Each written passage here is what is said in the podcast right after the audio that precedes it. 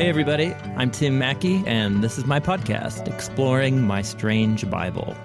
I am a card carrying Bible history and language nerd who thinks that Jesus of Nazareth is utterly amazing and worth following with everything that you have.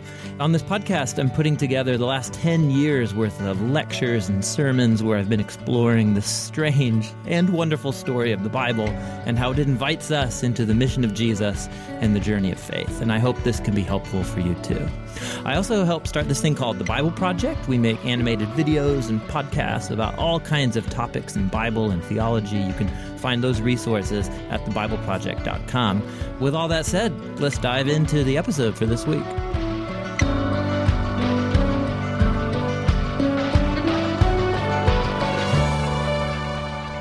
All right, well, in this episode, we're going to continue exploring the Gospel according to Matthew, a teaching series I contributed to a number of years ago when I was the teaching pastor at Door of Hope.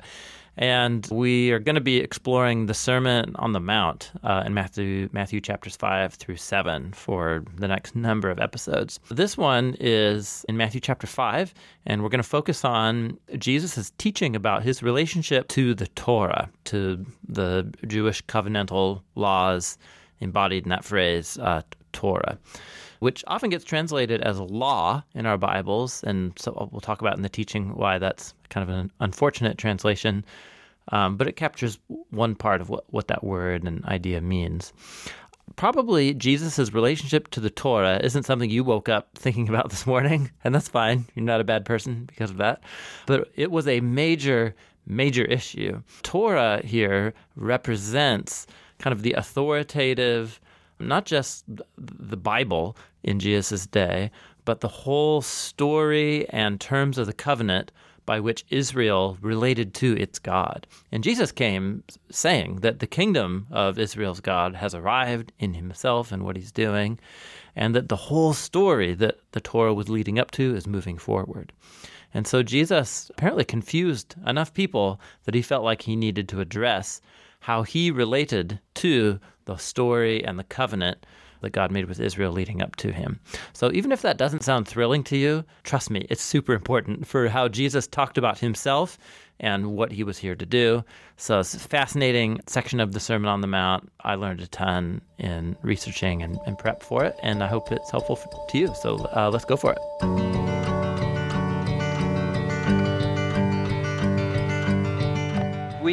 Have been a couple months now in the Gospel of Matthew. We've been following the birth of the Messiah, the King.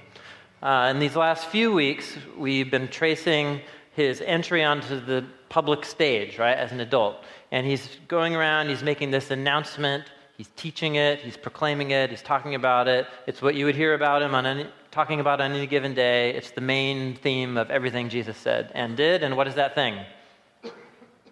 The kingdom. the kingdom, five of you. By the a year and a half from now, it'll roll off the tongue a little more naturally, right? It's the kingdom, the kingdom of God or the kingdom of the heavens. When you think of Jesus, you have to think of what he said was his most important topic of talking about and bringing. It's the kingdom.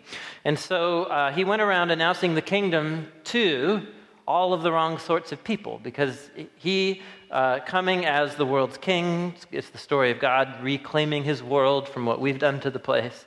And so Jesus goes about and he announces the kingdom and he offers it to all of the wrong people, right? It's the upside down kingdom. So we explored this. He, he, he moves specifically towards the sick, the hurting, the poor, the unimportant, insignificant spiritual zeros of his day. And these are the first people to whom he offers uh, the kingdom and the opportunity to enter into God's reign over the world. And so he brings them all to this mountain, which is where we're all now. And on this mountain, he's teaching the good news of the kingdom. That's what we were told at the end of chapter 4. And so he's teaching the good news of the kingdom. He blesses them, right? These poor, insignificant people. He says, You actually are the blessed ones, the ones to whom I'm offering the kingdom. You all are called to be the salt and the light out there in the world. And here's where we are right now. Well, we're going to move into what is typically called the ethical teachings of Jesus, except they're not just simply ethical teachings, they are a part of his kingdom announcement. And his kingdom announcement is exactly what we've been tracing and we'll explore more. It's about God's people coming under the rule and reign of their king and finding their whole orientation to the world turned upside down because the kingdom is this alternate community Jesus is setting up where the value system is totally different. And it's a, it's a community where generosity and where peacemaking and serving each other and humbling ourselves and seeking other people's well being and, and, and so on, these are the highest values of the kingdom. It's like this alternate, this alternate world. And I think it's, it's a lot like this. And maybe, probably not that many of you have had this experience, but you know what I'm talking about. Um, if you've ever been to one of those countries, the small number, there's actually not that many countries in the world where you drive on the left side of the road. Anybody? Have you had the experience, or at least you know, if you actually had the experience of driving on the left side of the road, which is completely incorrect, of course, right? Most of the world has it right. But driving on the left side of the road, um, it's like Australia, India, some southern African countries, and then the United Kingdom, right? It's one of the, like London. You go to London, you get a rental car, and you got to wonder how many accidents in London are just caused by tourists alone, right? On an, on an average day there. If you've ever had this experience, or just try and imagine yourself actually switching like the steering wheel to the other side of the car and then driving on the wrong side of the road on the left side it's totally disorienting it's just so disorienting and and there's it's easy to see why if you've been driving especially for years you're trained like you don't even think about what you're doing you know when you use your left hand to do the signal and so on and it's the left hand turn that's the most complicated turn. You have to be really wary and stuff of what's going on. And everything is upside down when you're in that kingdom, right? In the United Kingdom, driving around in, in London. so, so this is very similar, I think. It's, it's a great way to think about what Jesus is asking his followers to do and why he spends so much time teaching about life in the kingdom people. It's because it's totally counterintuitive. He's trying to teach a new way of being human, some of which overlaps with ways that we already live, and some of which actually exposes how screwed up are the ways that we live. And it's calling us to retrain how we live. And it takes an enormous amount of intentional effort, individually and as a community. Except, and this is where the analogy breaks down, because Jesus is not gathering a whole bunch of people and saying, let's all go move to Guatemala or something like that and set up like a whole alternate world in the, in the forest and make a new country and where we all just drive on the correct side of the road. He doesn't do that. What he expects is that his followers will be members of this upside down kingdom, but will be out in the world in their day to day lives and relationships as salt and as light. That's what Josh was exploring last week.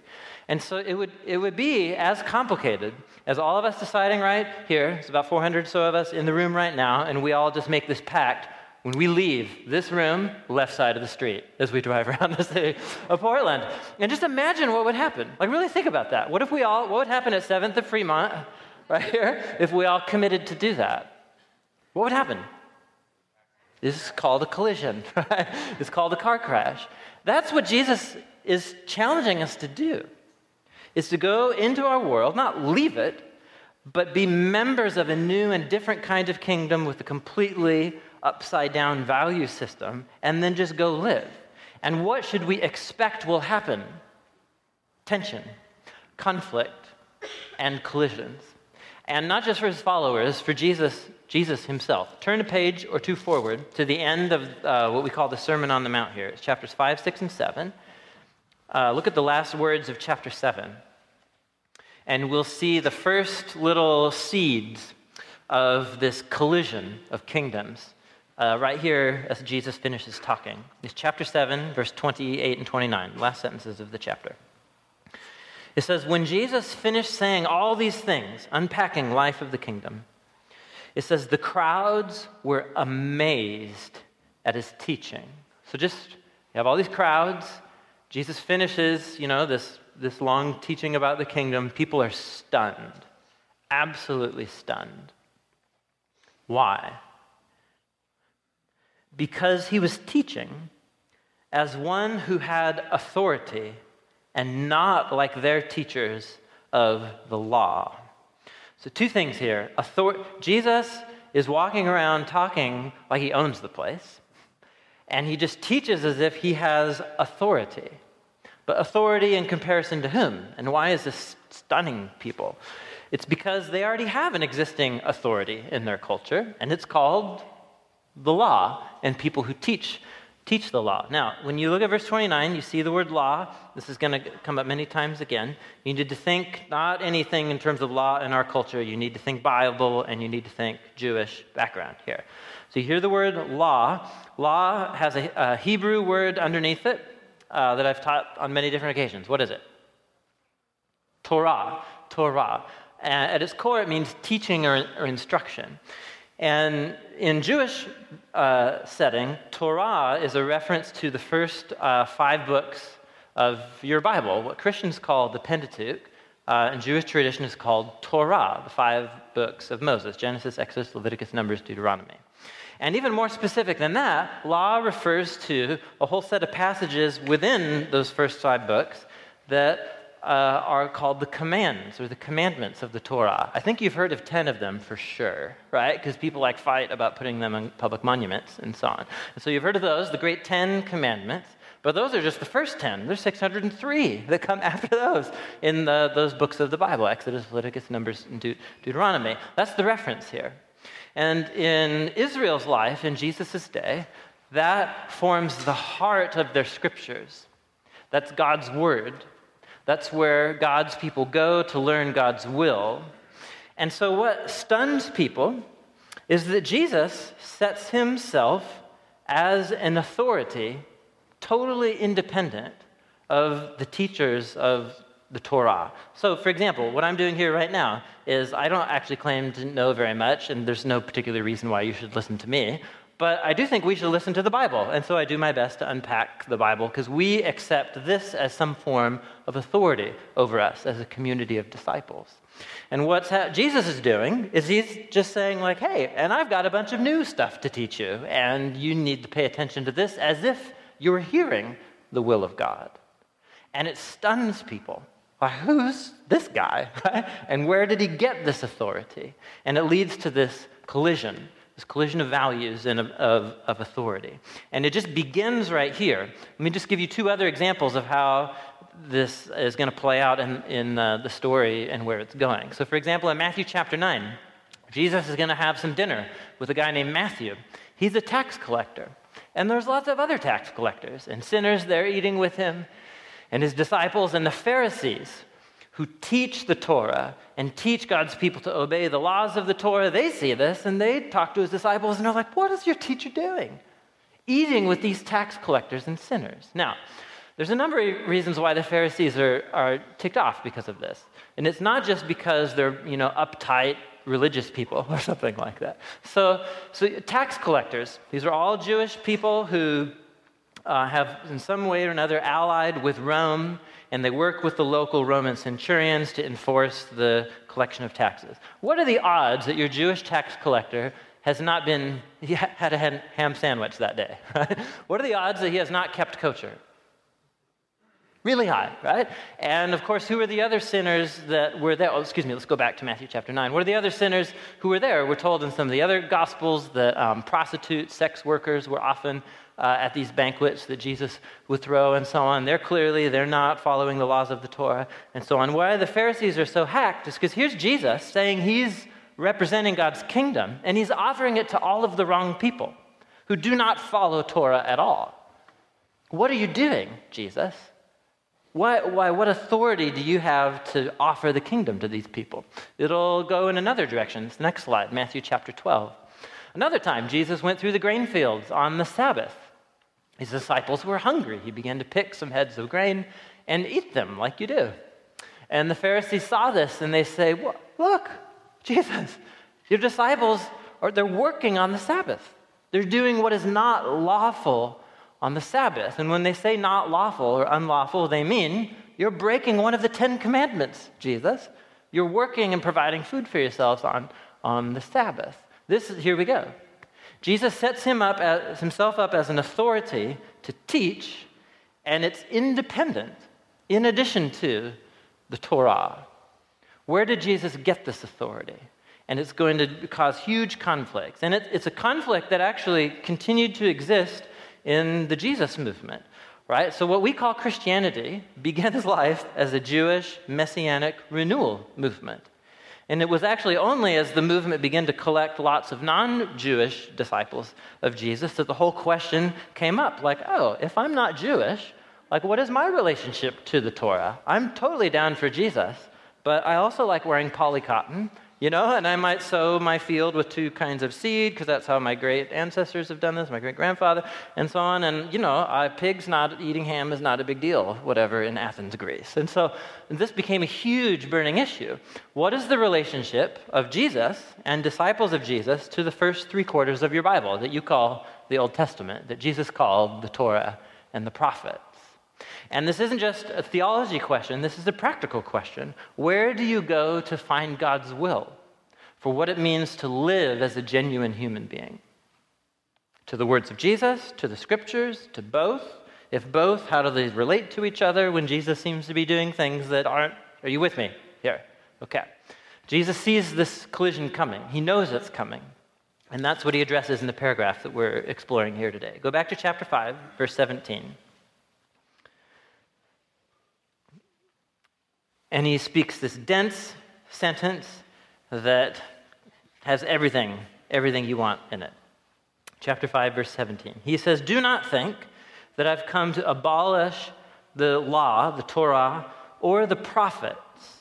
So when he says prophets, he's referring to the other main section of the Hebrew scriptures. Uh, in Jewish tradition, the Old Testament's organized in a little bit different order than like in, in your English Bible in front of you. But to say Torah and prophets is to say the scriptures. And Jesus says, Don't think that I've come to undermine the, the scriptures. Now, if he has to say, Don't think that I've come to do that, what does that assume, of course? It assumes that everyone thinks that he's doing that, right? And we, the Pharisees especially. No, that's not what I'm doing. That's what you may think that I'm doing, but that's not actually what's happening here. I'm not undermining the ancient scriptures. Rather, I have come not to abolish them, but to what? But to fulfill them. Fulfill them. Now, if you've been cruising through Matthew with us, you know, we're just five pages in, um, but seven times already he has used this uh, concept of Jesus fulfilling the prophets. So, seven times in just five pages. I mean, he's really making a big deal of this. He'll highlight some event in the life of Jesus, he'll stop the story, and then address the reader and be like, hey, did you know this fulfills what was spoken through the scriptures or through, through the prophets? And so he quotes like from Isaiah or something. Isaiah said, The Messiah, the King, will come, and Jesus fulfills that. Well, that totally, that kind of makes sense to us. But Jesus says he not only fulfills the prophets, but also what? Torah, the law. Now, what does it mean to fulfill the Ten Commandments?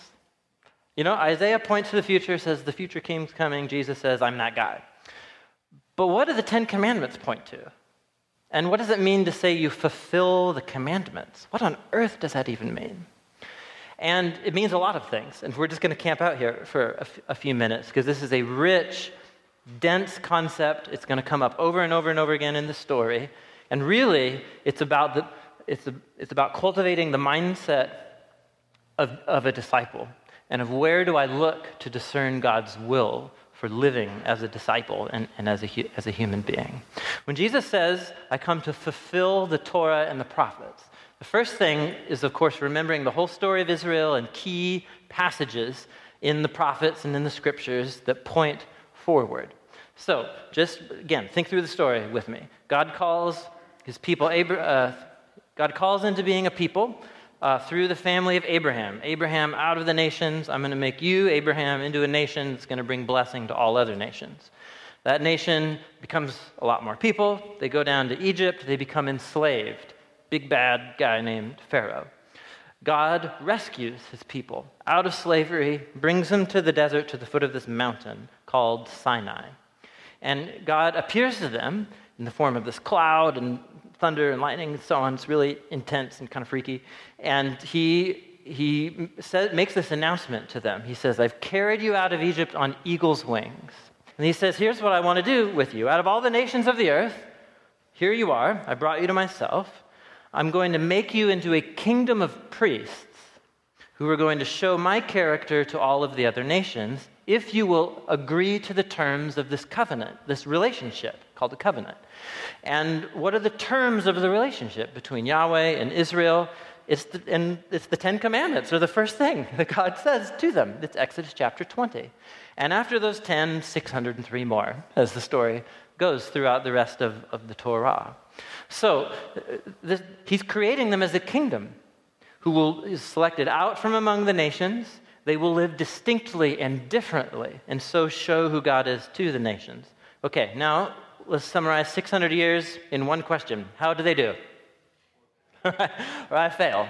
Huge fail. Just epic, epic fail. 600 years, God's very patient, and they fail. And actually, they just, he lets them ruin the whole thing by honoring the dignity of their decisions, and they run the whole nation into the ground. And it lands them actually getting kicked out of their land, and most of them sitting in exile in Babylon. And so at this moment of the story, you think clearly if Yahweh has a you know, sane bone in his body. That's a bad metaphor. Whatever. If he's like, if he's a clear, rational thinker, he's going to call his losses, you know, and just walk away. It's precisely what he doesn't do. Israel has walked away. Yahweh will not walk away from his promises. And so, Jeremiah, one of the great prophets, Israel's sitting in exile in Babylon, and these are his words uh, to that generation of the people. He says, The days are coming, declares the Lord when I will make a new covenant with the people of Israel and with the people of Judah. It will not be like the covenant that I made with their ancestors when I took them by the hand and led them out of Egypt. Yeah, they broke that covenant. Even though I was a husband to them, declares the Lord. So the emphasis here is that they are the ones who walked away.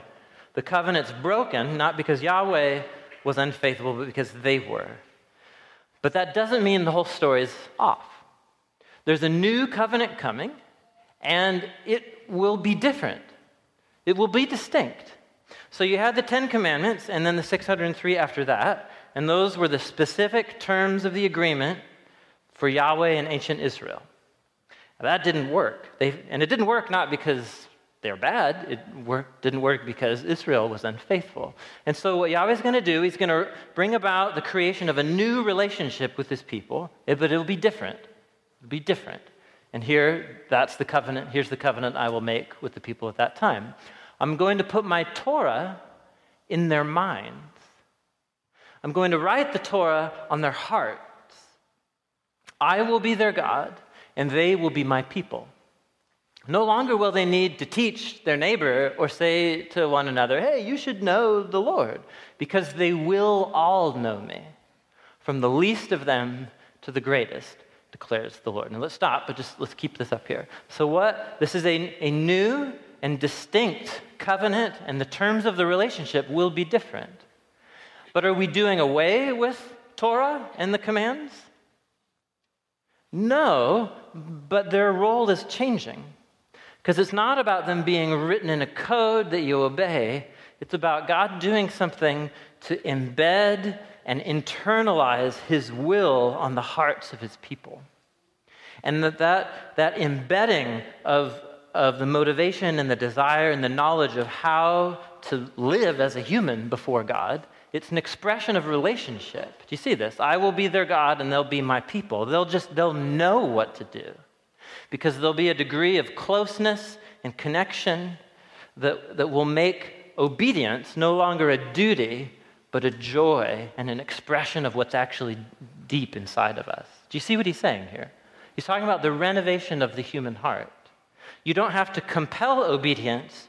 What I'm going to do is something that will make obedience become natural. And what is that thing? How on earth? Holy cow. How on earth do you do something like that? You get somebody to that kind of place? And it's the last sentence right here.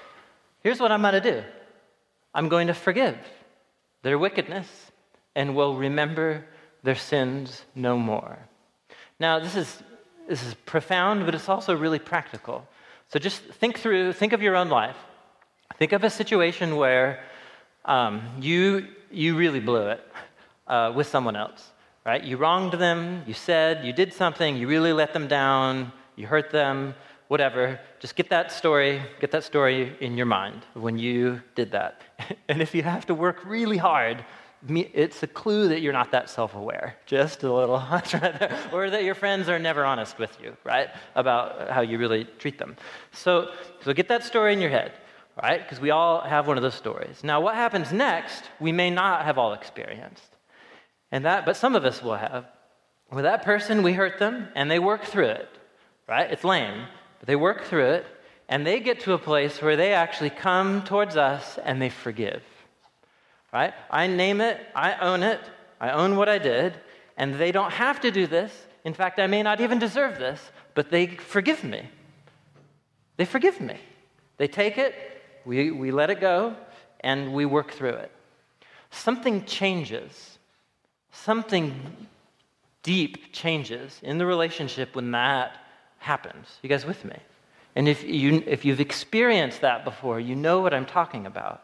Because all of a sudden, that relationship has this bond that is stronger than, than just friendship or nature. And, and part of it is, is actually a really unnatural act to do that with somebody. You know, like alpha male chimpanzees. My wife and I are watching this great documentary series on wildlife in India right now. There are so many monkeys in India. Oh my gosh, I had no idea how many different species of monkeys there are in India.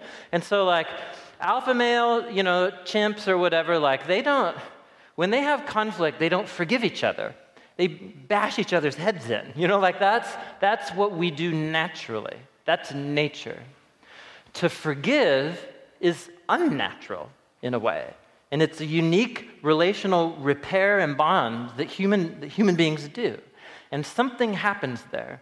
And if you've ever been forgiven by someone when you totally wronged them, you know the change that takes place. All of a sudden, how you think about that person and you're wanting to do right by them and you're wanting to honor them, it changes. And the motivation towards, for doing that changes towards them. It's just this gratefulness and this care because, you, because of this crazy thing that that person did for you. That's what Jeremiah's talking about here. God's going to move towards his people in such a great act of forgiveness that all of a sudden the demands of the Torah won't be like what you have to obey. It's going to internalize it in a, in a renovation of the heart that's so deep that obedience to Yahweh begins to come naturally. That's what Jeremiah is talking about. And it's going to happen through a great act of forgiveness, God moving towards his people. So this promise just stands there in the Hebrew scriptures. The rest of Israelite history prayed out, and that covenant was not realized. And that promise is connected to all kinds of other promises in the prophets and so on. Jesus comes onto the scene, and these are precisely the promises that he sees himself picking up and bringing into reality. Jesus sees himself forming the Jeremiah 31 people, the people of the new covenant. He said so. At his Last Supper, he took the wine, you know, and the bread, and he said, This cup is what? He says, It's the new covenant in my blood. What Jesus sees himself doing is actually enacting God's forgiveness. He's not going to wait for tax collectors and sex workers to like come, repent, give, offer sacrifices in the temple. He's going to go to them. It's this preemptive strike of grace on God's part that Jesus is enacting. And so these, these parties that he's throwing for these people, like the, these, you know, these tax collectors and prostitutes and sinners, they know what Jesus is about. It's no secret. He's not compromising. He's calling them to repent and to follow him. But the way that he moves towards them and the way that he loves them and respects them, it draws these people to him. And all of a sudden, these people begin to notice, like, their, their desire to obey the God of Israel as they follow Jesus, it starts to mess with their minds and with their hearts. Okay, now we're talking. We're talking here. We're talking about the renovation of, of the heart. And that's what Jesus sees himself as doing. And so here's what he's going to do. Over the next six weeks, the next six Sundays, uh, we're going to take the next six paragraphs that follow in Matthew, Matthew chapter 5. And what Jesus is going to show is how his call to his followers is to do what he is doing, which is fulfilling the Torah which is not simply about obeying the laws, it's about allowing Jesus to begin this renovation of the heart. Look at, look at we'll just look at two examples, and I think this will kind of set the stage for us. Go down to verse 21. He says, You, you all have heard it said, you all have heard that it was said to people long ago, You shall not murder. What's he quoting from right there? Ten Commandments, right? Quoting from the Torah. You've heard that it was said, yeah, don't murder people. Anyone who murders will be subject to judgment. But I tell you, anyone who's angry with a brother or sister will be subject to judgment. Now, notice what he's doing here. He quotes from one of the laws in the Torah, the commandments, and he says, You have heard that it was said, and that is right. That is good. That is a, that is a solid, reliable indicator of God's will. But now I say to you, and what he's doing right here, he's not contradicting the law. He's simply adding his teaching as a new authority alongside the commandment. And, and what he's going to do is he's claimed that what he's about to teach actually fulfills the intent and the purpose of the command. And so, what is Jesus? For, so, for some of us, actually, no, that's not true. For a very small circle of human beings, not murdering someone when they cut you off like on the road and like make you angry and, and, do whatever. Not murdering them is a real step forward, right? For a small circle of, of human beings, not to take their life, right? But for most of us, that's not our issue, right? And the command, all the command does is open up a whole can of worms, right? Actually. And for Jesus, this, that command is a pointer to issues, real issues of the human heart about pride and contempt and anger. And what Jesus wants to see in the ethic of the kingdom is the real issues addressed. It's about the little movies we pull out in our head about people that we don't like, and we degrade their humanity with what we say or what we do. And in so doing, we essentially erase their humanity. We murder them in our minds and in our hearts. And Jesus says, there we go. That's the issue right there. It does not abolish the authority in, of the command, it actually brings it to a new degree of fulfillment. Look, just one other example, real quick here. Look at verse 27. He, he's going to do this six times. This is the second time. He, he says, You've heard it said, you shall not commit adultery. What's he quoting right there? The Ten Commandments. But I tell you, anyone who looks at a woman lustfully has already committed adultery with her in his heart. It's the same, it's the same exact thing. To simply not get into bed with somebody, for some people, is a real step forward, right? To not do that when the impulse for desire comes. But Jesus says that all that does is expose what are the core issues in the human heart that of longing and desire to be known, and that of, of just lust and insatiable self indulgence. Those are the issues that are exposed, and those are the issues that Jesus' teaching wants to deal with. This is what he means here. I haven't come to abolish, I'm actually fulfilling the purpose of the law as I bring about the new covenant. And the people of the new covenant are people who live in this upside down state who drive on the left side of the road and who are, are being shaped into the Jeremiah 31 people. And it will lead to collisions in your culture because it's just, it's totally counterintuitive. Many ways that Jesus is calling his people to live. And so, a, a helpful illustration as we go through these six weeks um, that has helped me think about this is, is something, an experience that maybe some of us have, have had before. Um, if you've ever learned to play an instrument, Anyone learned to play an instrument in the room? Yes. And then you, or you've learned a second language, at least attempted to learn a second language. Anybody? Smaller, fewer. Oh, there we go. Okay, we got half the room represented right here.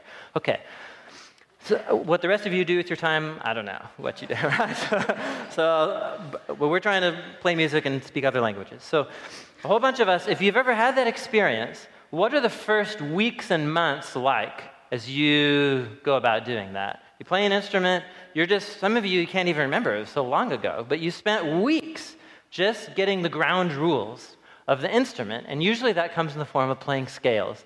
When it was uh, in the late 80s, it was the decade of the saxophone. I mean, come on, what wasn't, right? And so uh, I was like nine or 10 or something like that, and I had to learn how to play the saxophone. And so I tortured my family, my poor parents. I mean, they like rented a nice saxophone for me to play, or at least or whatever. Anyway, and so I would sit in my room for weeks, and I got I did it for a year, and I was so horrible at it. After a year, I just gave it up, and then I got my first skateboard, and then the story was written after that point. So, uh, so you, you just play your scales. It's so boring. But and what are you doing? What you're doing is you're taking something that's not your nature and you are acquiring a new set of instincts so that knowing what sound is connected to what finger at what point at what moment that that just becomes intuitive. And my whole desire it's the same thing with learning a language. You vocab cards and these really intimidating paradigm verb charts. And you're just like ah oh, torture. And it kind of is. But the whole point is that you spend weeks and weeks and months memorizing all of this to internalize it to acquire a new nature.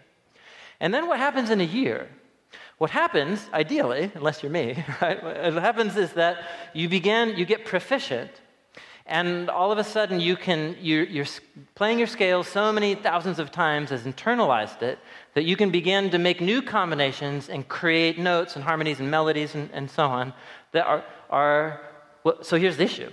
As you speak the language, as you begin to play music, are you contradicting the scales? Are you, are you saying, like, yeah, that was lame? Like, those aren't true anymore. Like, of course, that's not what you're doing. But a year into playing an instrument, do you spend three hours just playing your scales anymore? Of course not. Of course not. Why? Because you have fulfilled the purpose of, of playing your scales. That's exactly, it seems to me, what Jesus is saying right here.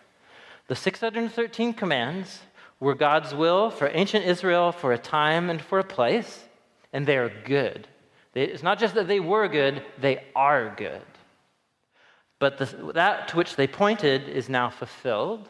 And now we're going to begin to speak the language of the kingdom and play the music of the kingdom with our lives as we become the Jeremiah 31 people together.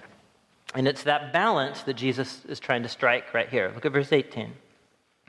He's so great, let's just ditch the Old Testament then. So it's complicated and talks funny, so why should I read it in the first place? And Jesus is like, not so fast. Verse 18, he says, Truly I tell you, until heaven and earth disappear, not the smallest letter, not the least stroke of a pen will by any means disappear from the Torah until everything is accomplished. So he's talking down to the details of the Torah. It is still a statement of God's will. It is still a statement of God's will, down to the tiniest details. Now, I have least stroke of the pen and smallest letter. Any other translations of those little phrases? Iota, mm-hmm.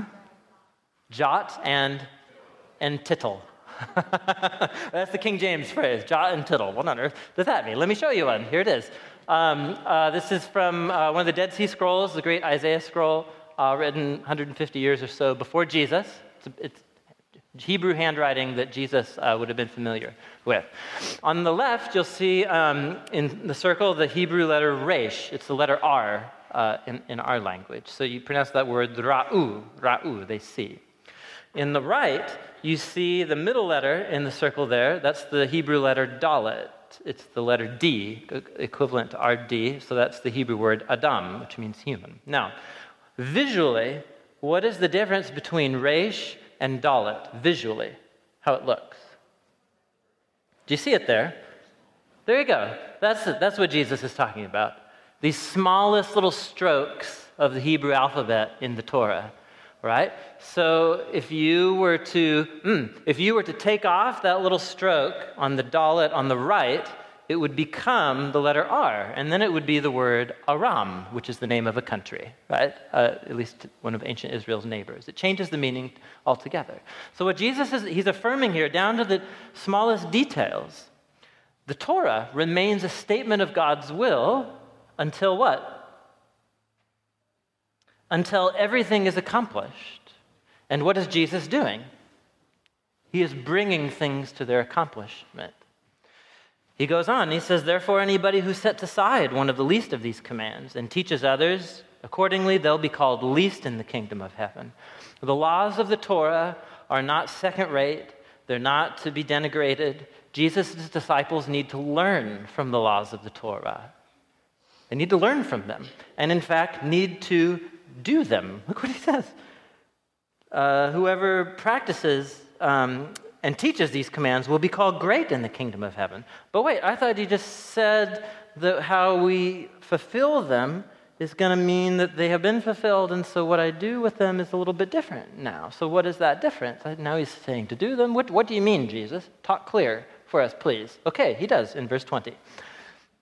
For I tell you that unless your righteousness surpasses that of the Pharisees and the teachers of the Torah, you will certainly not enter the kingdom of heaven. And some of us read that and we're like, dang it, I'm done for. You know, I'm done for. What, is, what on earth does that mean? So the Pharisees and the teachers of the Torah think like Bible pr- professors and scholars, and then the Pharisees are like the, the local community leaders and pastors and teachers and so on. And so what he wants you to have in your mind are the people who have made their livelihood and life's passion and work studying the 613 commands of the Torah and how God's people are to obey them. That's what he means by righteousness. And righteousness is all about right relationships. It's about being formed by God's will so that I do right by God and by other people in every possible situation. And Jesus says, unless you're doing right by God and others surpasses that of the Pharisees, yeah, you're done for. Like, you, you know, you don't enter the kingdom. And some of us hear that and we're like, dang it, I guess I'm out. You know, I'll go try some other religious club. Or maybe I'll just take up golf. You know, that's the good. Like, what, what on earth are we supposed to do? And if you're in that place, it's because you think what Jesus is saying is all what I'm calling my disciples to do is play the Pharisees' game, but just ratchet it up even more intensely. But of course, if you really think hard, that's not what he's going to do. That's not what he's going to do, as he quotes from the Torah and then gives his new teaching that internalizes the purpose of, of the command. What he's calling his disciples to is nothing less than a renovation of the heart. And here, I mean, I don't know what to say, you guys, except this is one of these paradoxes in Jesus' teachings. In the next six weeks, he's going to expose issues of pride, of lust, of contempt, of our of the ways that we wiggle out and escape having to let people truly know who we are through the bending and, and distortion of the truth. You know, we call it lying, but it's, the, it's this maneuvering around what's really true about us so we can, you know, manage people's perception of us, right? We call it lying, it's really just perception management. So he's going to expose all of this stuff inside of us, deep core issues about the state of our hearts and our minds. And, and he's going to call us to a higher degree of obedience and faithfulness and, and relationships towards other people that seems, that seems possible. And we're going to hear these commands, and he, the last statement he's going to do is he's going to say, Yeah, be perfect as your heavenly Father is perfect.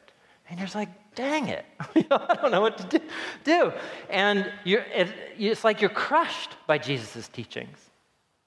But it's not a joke. Like, he fully expects his followers to really do this and to really live this way. But yet, at the same time, he surely knows that when we look at the way he lives and calls his disciples to live, it's like climbing Mount Everest. We're just like, who can live that way all of the time? And if you hold on to that paradox, I, I think you've got it. You've got the issue right there. And it all comes together in a teaching of Jesus. It's the last slide I'll show you. Uh, it's in Matthew 22 where he brings all of this together. You'll just see all the dots connect right here. Hearing that Jesus silenced the Sadducees, the Pharisees then got together. One of them, an expert in Torah, tested him with this question Teacher, what's the greatest commandment in the Torah? Jesus replied, Love. Love. Love the Lord your God with all your heart, all your soul, all your mind. That's the first and greatest commandment. Oh, here's the other greatest commandment. Wait, we just asked you for one, Jesus. Yeah, but there's two greatest commandments, right? And they are this love God and love your neighbor as yourself. All the Torah and prophets hang right here. Who are the Jeremiah 31 people that Jesus sees himself bringing into being? It, it's people who are so bowled over by the fact that Jesus has moved towards them in spite of all of the crap that's in their hearts and their minds and the way we think about people and ourselves. And Jesus comes and he throws these forgiveness parties, right? We take part in it every single week when we gather. We call it the bread and the cup, but we're, we're reenacting these forgiveness parties that Jesus threw as he moved towards people and just offered them the, them the kingdom and being a part of his people just as an act of sheer grace. And, and as, that, as that slowly over time begins to affect you, and, and you, you allow Jesus to expose, you allow his teachings and that paradox to expose. Like, this isn't about murder, is it? It's about how I view other people and myself as superior to them. Why do I do that? When did I start doing that? Like, how did that happen? And how, over years of driving on the certain side of the road, have I made that my nature now to view myself as better than other people? Because most of us do. Some call it confidence, other, call, other people call it pride, but that's what it is. And Jesus is like, yeah, that's it. That's what's in focus right here. All of the Torah and the prophets are trying to raise and expose this brokenness, deep brokenness in our lives, so that Jesus can move towards it and work on it with his grace. And that's what this is about. And so, you know, I feel like half of the pastoral conversations, you know, when, you know, somebody writes me a, a note or email or something, we get together, we're talking through something in your life. And you guys, I don't know. I don't know what to say half the time, to be perfectly honest with you. And I'm so here's what I'll do. And I'm more than happy to have that cup of coffee, but let's just reenact it right now. We'll open up the scriptures and we'll talk about God's grace for you. Despite how screwed up you are and these circumstances that you found yourself in, and, and for, for some of us, it's, it's actually tragedies and hardships and real failures in our lives that get us thinking about this stuff for the first time. You think you're like fine as you're going through life, and then and you think you're just doing great as a disciple of Jesus, when in fact you're just playing the Pharisee game. And then something really difficult goes down, and you really fail big time. Or someone else fails you big time, or some tragedy hits, and all of a sudden, the true you that you don't let people see very often, it just comes out. It comes out in anger, it comes out in sexual misbehavior, it comes out in crashing your life financially, crashing your relationships. The stuff just comes spouting out of us, right? When hardship comes and when difficulties and failures. And paradoxically, that, those are the worst and the best moments. Because those are the moments where Jesus is saying, He's like, I didn't come to save people who think that they're healthy. I came to save sick people who know that they need to be healed. And that's what it means to be a part of the Jeremiah 31 people. And so as we go through these teachings, I don't, I don't know what to say, except that I think we need to pray right now, and we need to reflect, and we need to come to the bread and the cup, and we need to reenact these forgiveness celebration meals that Jesus held so often and that he held that last night before he was betrayed. And he said, This is my blood. It's the new covenant. It's poured out for you. This, bo- this bread is my body. It's broken for you. Do this to remember me. And as we come to the bread and the cup, we, we remember this that just as the, our failures and flaws have been exposed, Jesus comes in sheer grace to move towards us, and he lived his life on my behalf. He actually is the only person who lives this way. And, his, and he did it for me. He lived as the human I'm called to be, but perpetually failed to be. And then he gives his life to me and says he wants to take responsibility for me. I mean, it's just crazy. Why on earth would he do that? But that's precisely what he said he was doing. And in his death, he dies the death that we are all destined to as the result and consequences of being a part of this screwed up humanity that we're all, you know, intertwined together with. And his resurrection from the dead is his statement of love and grace and hope, and that his life can now be given to us. And that's, and I don't know what the step forward is except the step to come to the bread and the cup and just say, Jesus, help me. help me.